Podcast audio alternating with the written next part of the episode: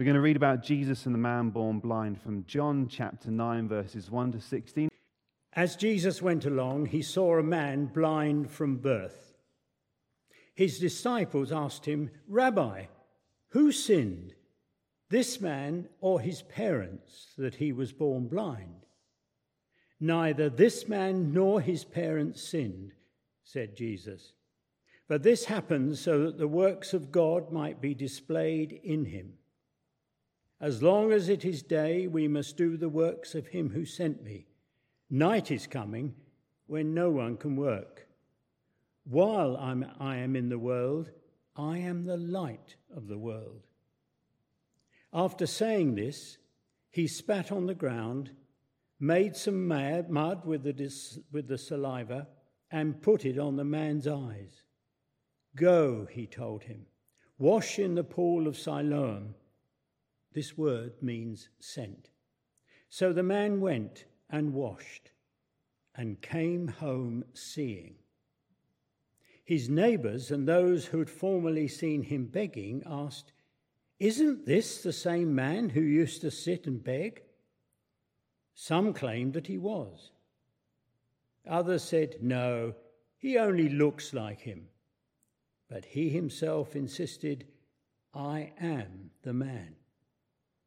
How then were your eyes opened? They asked. He replied, The man they called Jesus made some mud and put it on my eyes. He told me to go to Siloam and wash. So I went and washed, and then I could see. Where is this man? They asked him. I don't know, he said. They brought him to the Pharisees, that man who had been blind. Now, the day on which Jesus had made the mud and opened the man's eyes was a Sabbath. Therefore, the Pharisees also asked him how he had received his sight. He put mud on my eyes, the man replied, and I washed, and now I see. Some of the Pharisees said, this man is not from God, for he does not keep the Sabbath. But others asked, How can a sinner perform such signs? So they were divided. Thanks be to God for his word. Well, let's think on this passage together then uh, for a few moments.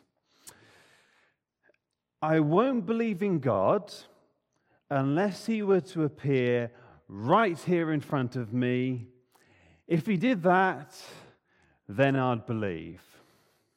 Have you ever heard anyone say that? Or, or, something like that, anyway. I know, I know I have similar sorts of things to that. Um, there's a saying, isn't there, uh, that seeing is believing, and that until you can see something, uh, you don't believe it's the case. We use it a lot about a lot of things we're not quite sure about. We'd be able to say, though, if we could see them in front of us, well, I've seen it with my own eyes.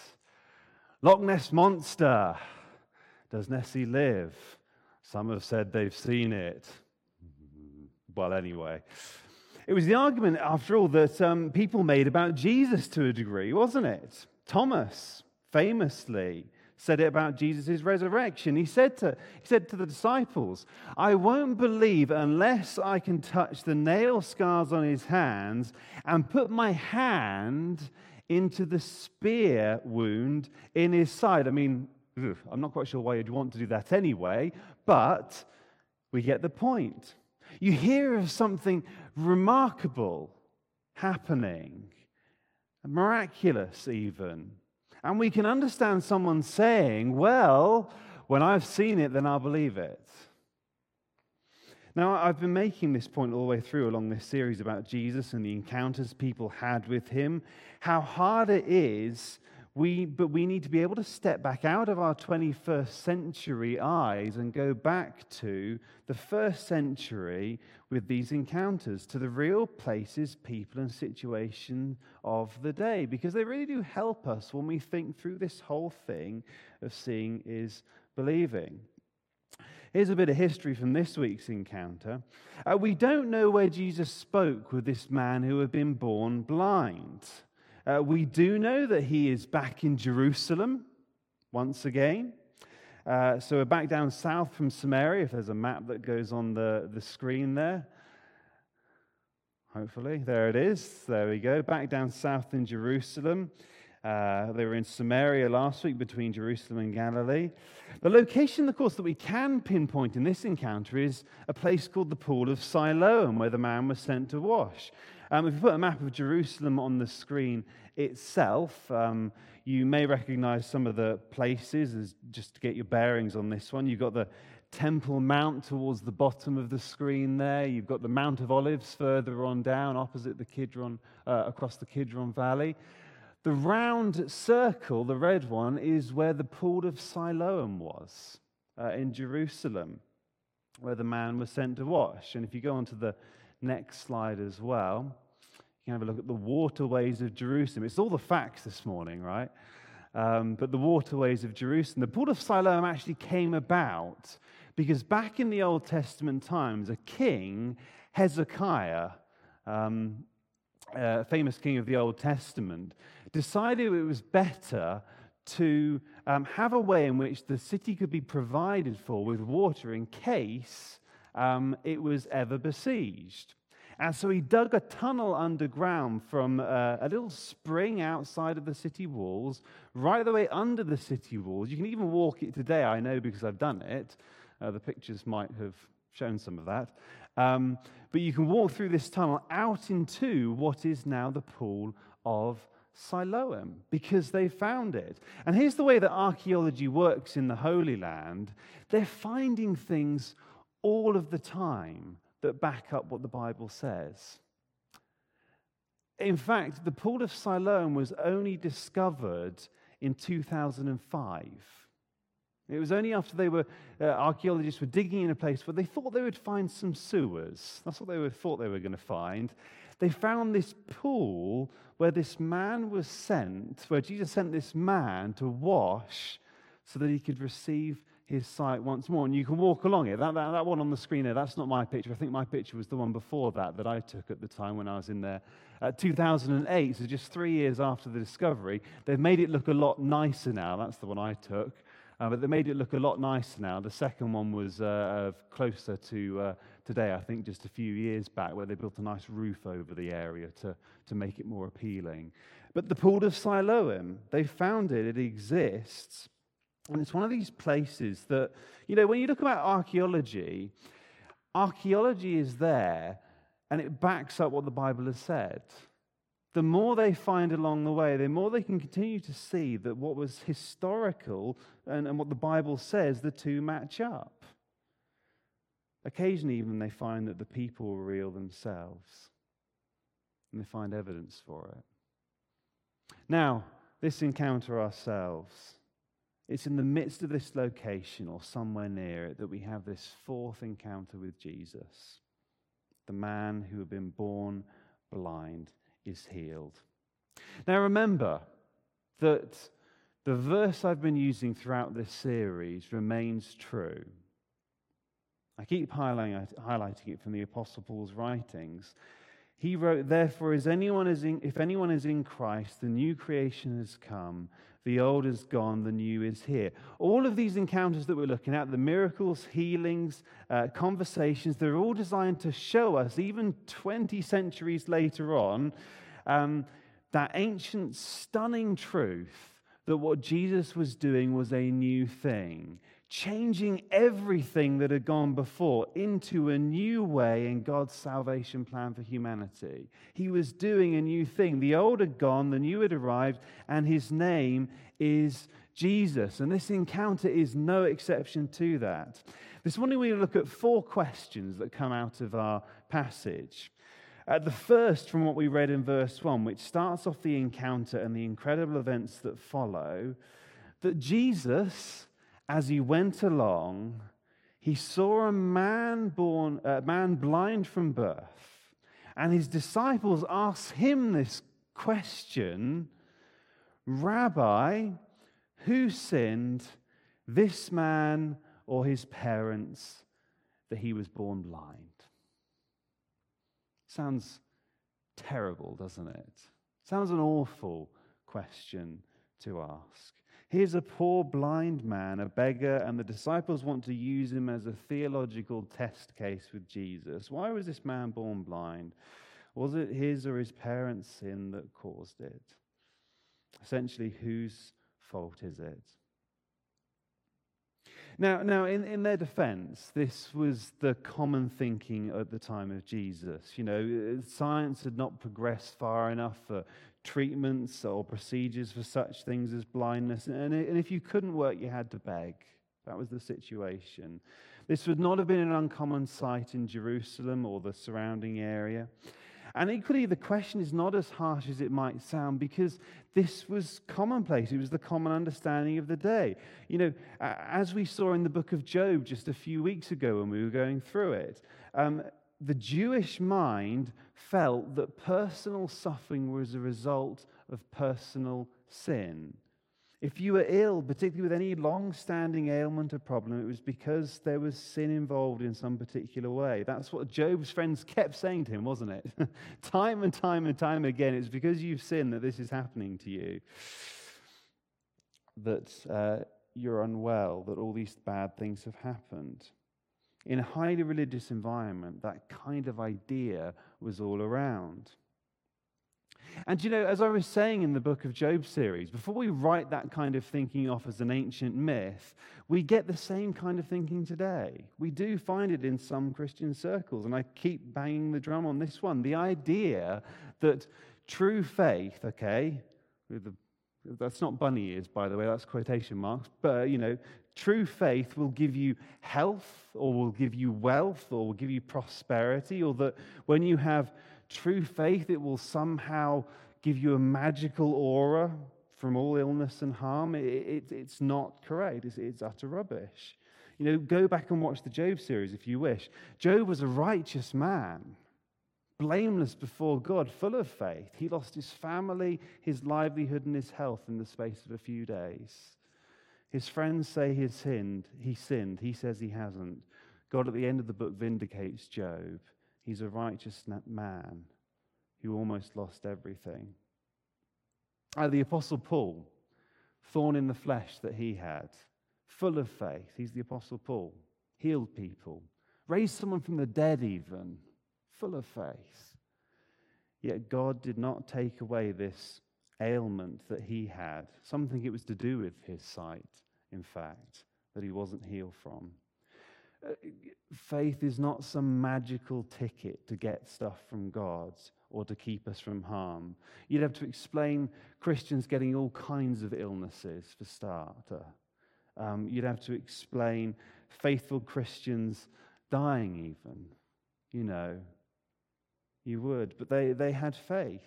How could God let them pass away? You'd have to explain why the faith of Christians in places like Afghanistan, North Korea, doesn't save them from death or prevent them from harm. We've got to be really careful when we talk about these things. It's not the only way we have to look at it. And in fact, that's exactly what Jesus says. The disciples assume the common mindset the man's been blind from birth. Either he or his parents must have sinned. Jesus turns around and says exactly the opposite. He says, Neither this man nor his parents sinned, but this happens so the works of God might be displayed in him. As long as it is day, we must do the works of him who sent me. Night is coming when no one can work. While I am in the world, I am the light of the world. What's he saying?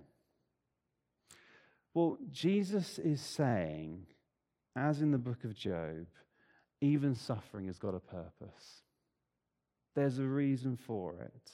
It doesn't necessarily mean someone's sin has caused it. In fact, as stunned as the disciples are to discover this, God's purposes, they always, don't they? They go beyond human reason.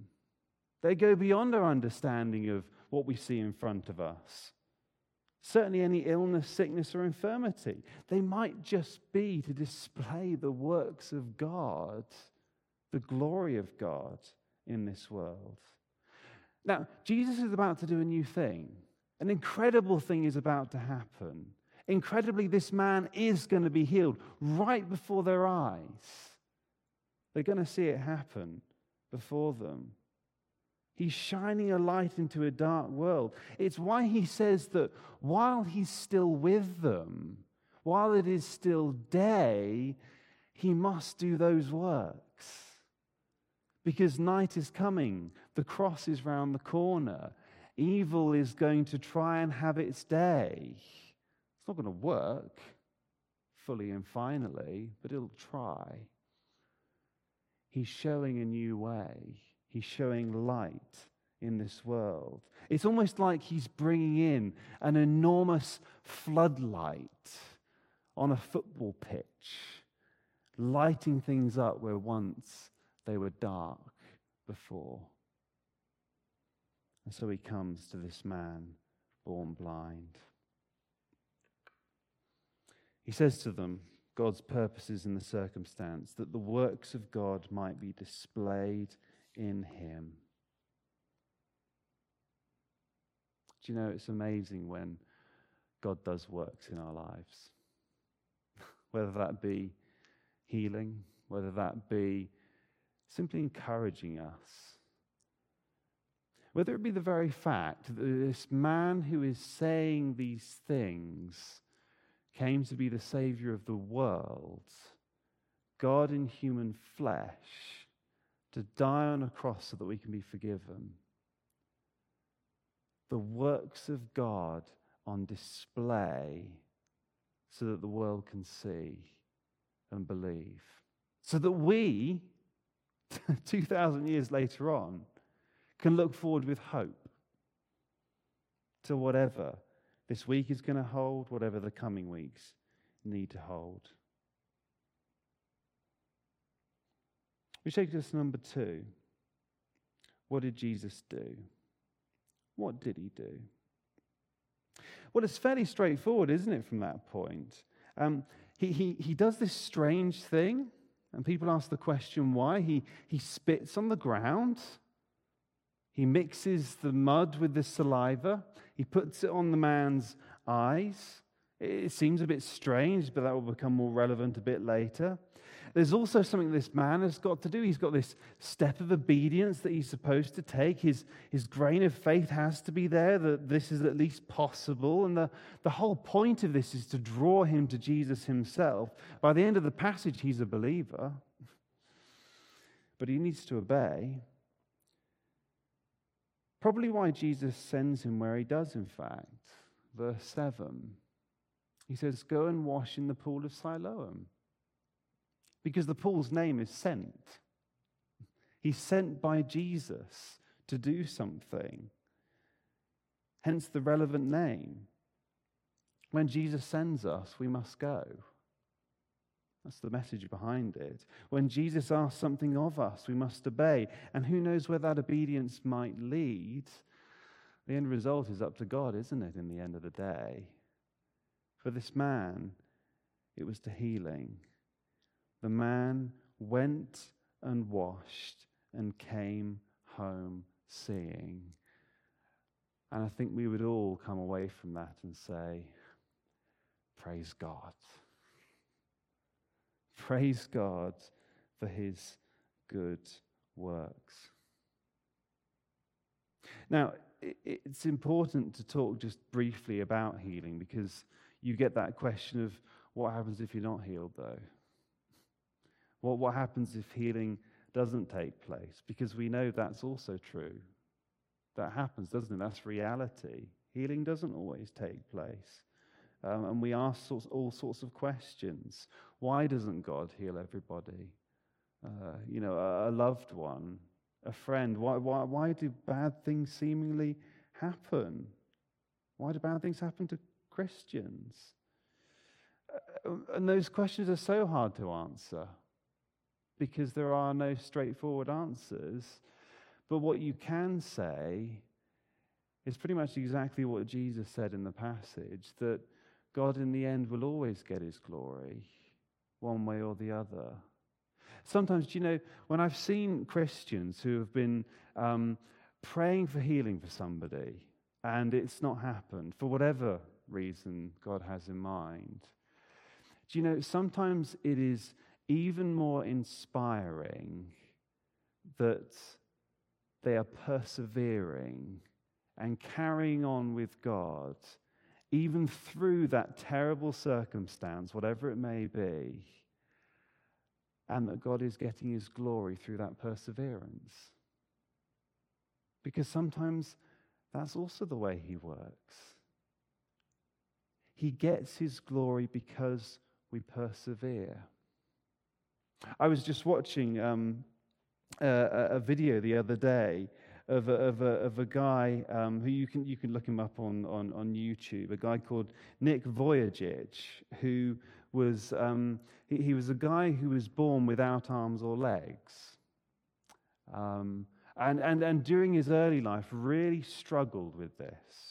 Really, really struggle with the fact, you know, well, why, why has this happened? What, what, what is God doing? He was a, a believer in it and he came to faith, but, but really, really struggled with the question years later on, um, he now has set up uh, his own evangelistic ministry, is telling people about Jesus and saying, Your life has purpose, and every life has purpose. Um, he, he, he, he even went on the Oprah Winfrey show, of all places, right? and we know what that can be like. But the Oprah Winfrey show, and spoke about Jesus being his Savior and Lord, the one who gave him a purpose for his life, and he truly, truly believed it. Because you know, that's the witness that can sometimes come about, even through the tough times.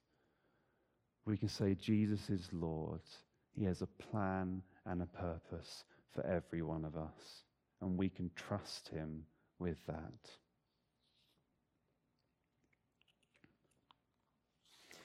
But the encounter doesn't end with the healing, does it? These neighbors and those who had seen the man begging begin questioning Is this really the guy? is this really the guy who is begging? Is this, is this him? Um, the man has to insist that he is the person. It's a really strange conversation they have to have. They ask the question all of us would ask him How can you see? How can you see? Uh, he says in verse 11, The man they called Jesus made some mud and put it on my eyes. He told me to go to Siloam and wash. So I went and washed, and then I could see. All he says to them is exactly what has happened. That's his testimony doesn't try to, um, you know, uh, drum it up any more than it needs to be. He just says it like it is. This is what happened to me. This is what Jesus did for me. They ask where Jesus is. Where is this man then? Where is he? Can we talk to him? He says he doesn't know.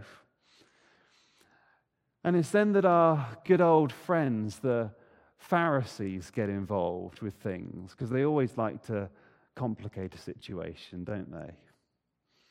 Uh, the Pharisees are skeptical as ever. They present some problems. And for the sake of time, I'm just going to summarize what they say. Uh, I got John to read a little bit into it for, into the discussion, but it was only to indicate what really was to come. The Pharisees are skeptical as they always are. It just goes to prove, you know, don't live your life being thoroughly skeptical of everything. If you're skeptical about everything, we may just miss what God is really trying to say to us. That is exactly what happens with them because of their blinkered religious mindset. They interview the man. Um, they interview his parents to corroborate the story. Then the man again, because they're, they're looking for some evidence that Jesus is a fraud. Why? Because they've got this religious system, this religious blinkering upon their lives that meant that there was no possible way. How could God be involved in this when Jesus had healed on the Sabbath? I mean, it's crazy when you think about what they're saying, okay? I mean, they're, they're basically saying you can't possibly heal somebody on the Sabbath. On God's day, of all days, No, you can't heal somebody on that day. It's a day of rest. You can't do any work. Don't do good things for people. He's got to be a sinner, surely. Sounds crazy, doesn't it? But this is what the Pharisees say a group of religious elites who are telling the people that this is the way that it should be. I mean, uh, take, it, take it another point of what they thought, right?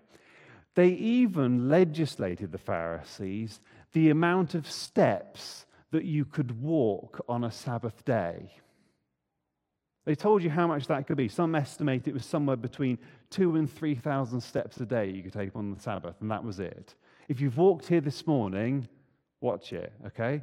Um, two to 3,000 steps a day, that was all you could do, so they would say. How ridiculous their religiosity is.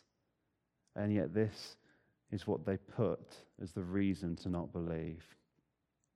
Just a note on Sabbath for Christians, by the way, because it is one of those areas that, that's quite interesting, isn't it? Um, we, we shouldn't get so hung up about the Sabbath to make it a restrictive burden on our lives as the Pharisees did. It's not for religiosity, that's not the point of the Sabbath. But at the same time, it's not downplaying its importance to the degree that it just becomes a day like any other. It's supposed to have a place in our lives. Uh, Jesus himself said, God made the Sabbath for man, not man for the Sabbath. It's right to give the time or some time to doing things differently by God. It's why we gather, it's why we have this opportunity to, to worship together, a together focused time on our Lord and Savior in our week, one day out of seven, and that should take a priority. But it's not meant to be filled with lots of different rules and regulations and legalism as the Pharisees have made it. I mean, the bit about mud, Here's the reason why Jesus spat on the ground, I think, and then mixed it with mud. Do you know he's actually breaking a Sabbath law doing that? the Pharisees said, You can't mix or knead anything on the Sabbath, be it food or otherwise. That's what they said. So even Jesus spitting on the ground and mixing it together, that was breaking a Sabbath rule. to, in their eyes. Probably why he did it, in fact. Because Jesus is not all meek and mild, is he? Jesus is highly provocative. Our world looks at Jesus and think, oh, well, he was just all love and acceptance, and that was all, and he was just meek and mild. But actually, he's highly provocative in much of what he does. It was the reason why he ended up on the cross because the religious leaders didn't like what he was doing. They were threatened by him, that he was affecting their ways. He continuously poked their religiosity ways with a stick. And of course, the stick ended up poking what was a hornet's nest. Despise my men, he would die for that very reason. But the reason, because he, quotes unquote, works on the Sabbath, he must be a sinner. How can a sinner heal? And the discussion continues. They bring the man's parents in. They confirm he is their son, and they don't know how he was healed, except that he was born blind and now he can see. This is no fake news. The Pharisees haul the man himself back in. Give glory to God by telling the truth, they say to him. That's the way you should give glory to God. We know this man, Jesus, is a sinner, they tell him. And so the man tells the truth. He tells them just how it is. He says, whether he is a sinner or not, I don't actually know. One thing I do know I was blind, but now I can see. I will simply tell you the truth, says the man. A few minutes ago, I couldn't see anything. now I can see people and trees and buildings and colour. things that I never saw before. And it was because this man, Jesus, put mud on my eyes, told me to wash, and I was healed.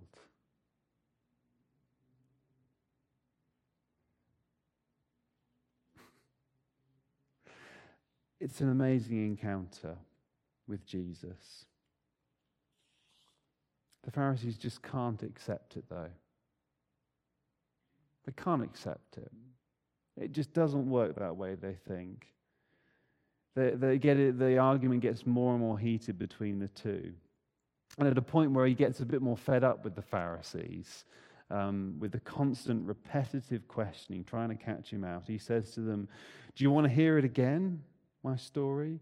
Do you want to become his disciples too? Is that why you want to hear these things? He says to them. He gets a bit sarcastic with them.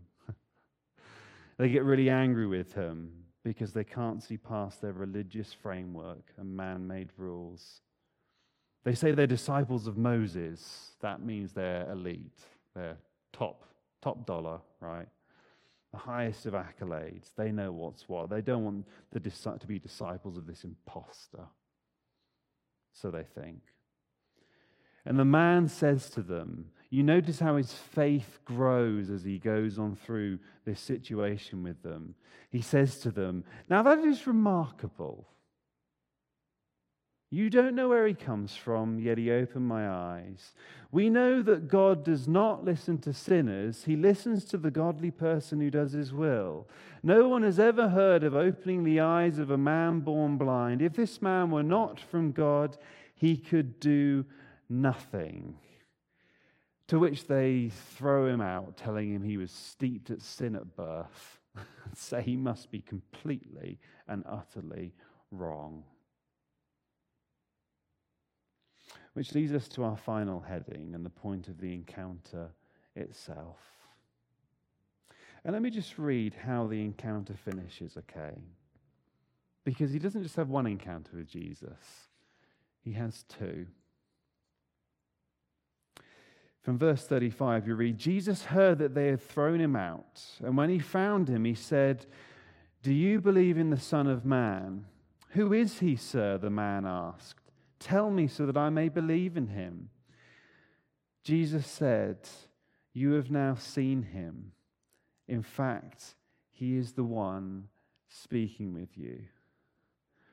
Didn't Jesus say something like that to the Samaritan lady last week? I that am speaking to you am he, he said to her.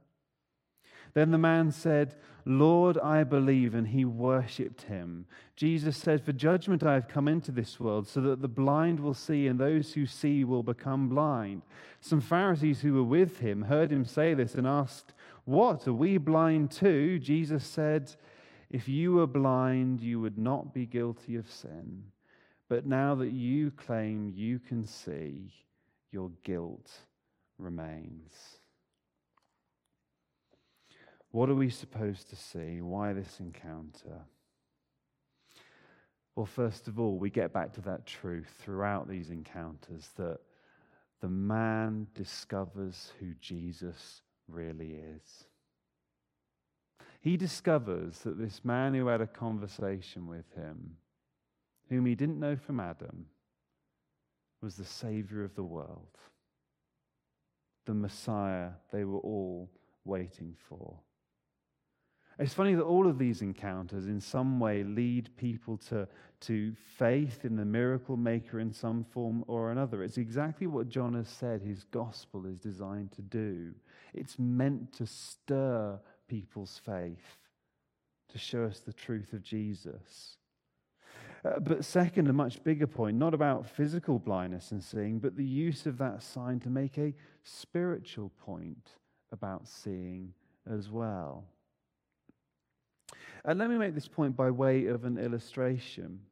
Uh, there, there, was a lady a number of years back in the, in the 1970s. Uh, her name was uh, Rose Crawford, who in 1972 underwent corrective surgery on her eyes. Uh, for the first time in 50 years, she was able to see. Um, she had got um, measles at the age of four, and it, it caused her to become blind. Uh, when, when, she'd had the surgery, she could see after 20, uh, her husband of 23 years for the first time. So, and she said about him, she, she knew he was tall, but he looked like a giant. That's what, he, what she said. I mean, hello, hello, darling. I see you for the first time. You're a giant. Um, but she could see him for the first time. She, she got to see a baby for the first time in the hospital. She, she looked at a vase of flowers and could identify their colors, the colors of the petals on her own. And her words were, Boy, what I've missed. She was blind, but now she could see. Now, we know the story is about a man physically blind who, in a few short hours, not only, not only could he see, but he could see the King of Kings and the Lord of Lords clearly. From sitting begging with people questioning about his sinfulness to seeing the Messiah and being able to say, Lord, I believe, and falling down and worshipping him. Do you know the prophet Isaiah, hundreds of years before in, in Old Testament times, would write that one day, one day there was a day that, were, that that's coming. The deaf will hear the words of the scroll, and out of gloom and darkness the blind will see. Once more, the humble will rejoice in the Lord, the needy will rejoice in the Holy One of Israel. Isaiah 35 5, that God would come to save his people, and then will the eyes of the blind be opened and the ears of the deaf unstopped. People will see and hear the Messiah. He's coming. They will see, quotes on quotes, for the first time. The people walking in darkness have seen a great light, that wonderful Christmas passage that we get to share in. Those living in the land of deep darkness, a light will dawn. But what it also means is that he will judge those who don't have eyes to see and don't want ears to be able to hear. The blind will see, but those who claim such superiority as already having sight, like the Pharisees, they will be found to be blind. And if the religious leaders of the nation are blind, even Jesus himself would say, if the blind lead the blind, so both will fall into a pit.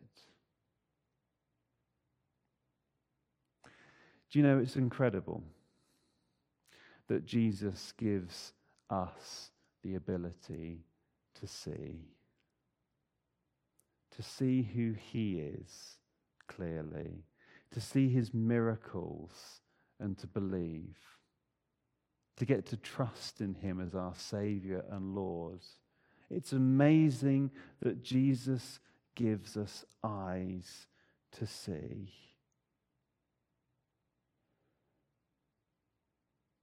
But there are many who claim to have sight and yet are blind.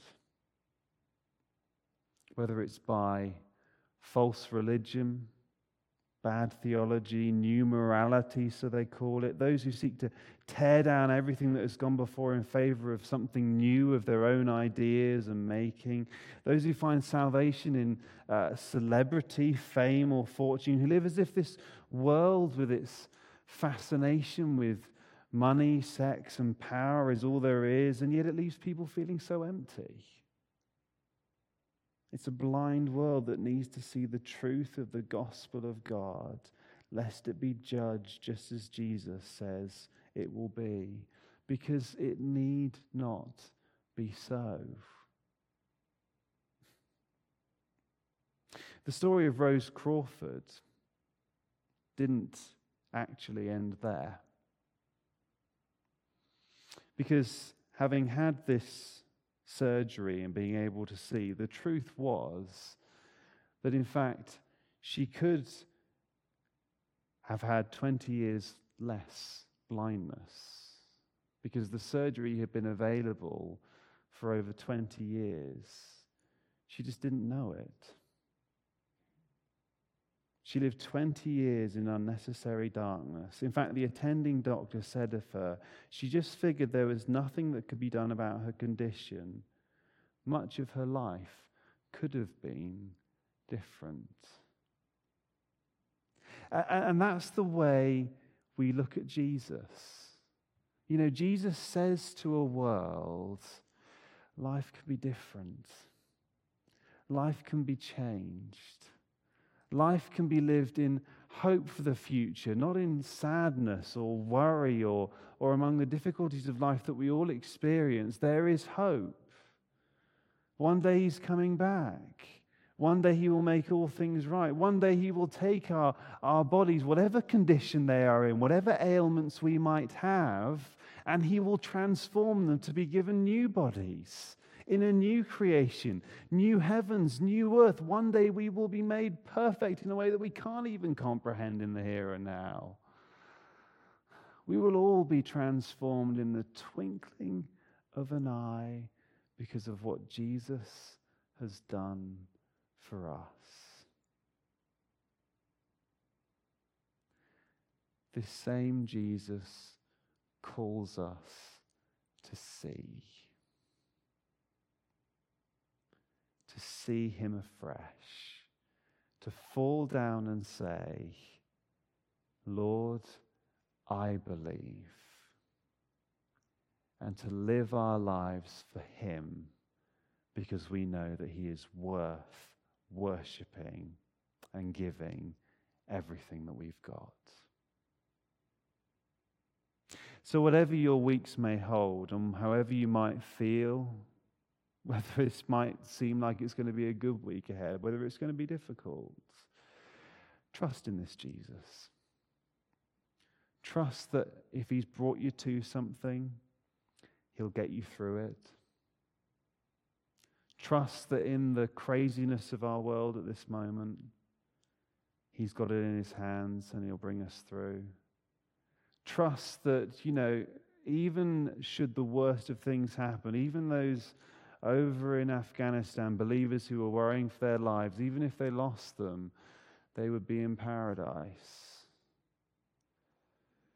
Trust this Jesus with everything you have and let him open your eyes to see him afresh. Let's pray and ask him to do that now.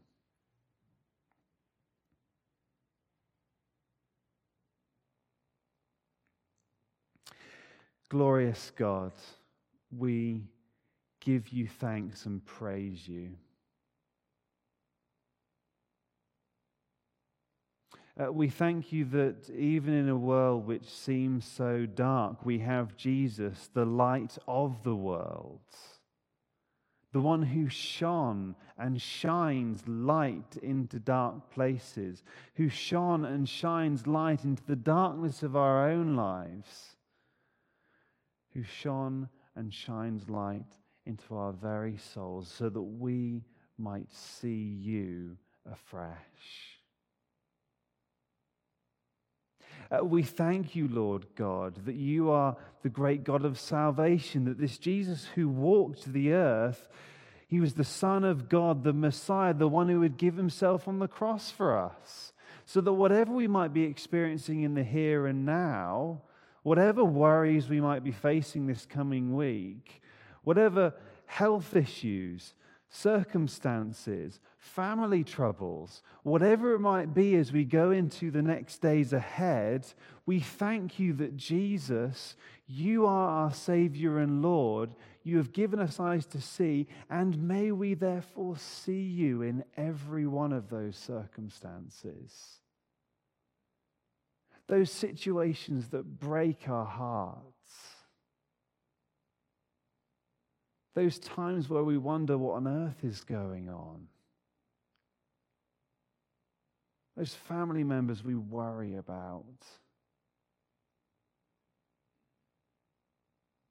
Lord God, would you bind up our hearts and help us to fix our eyes on Jesus?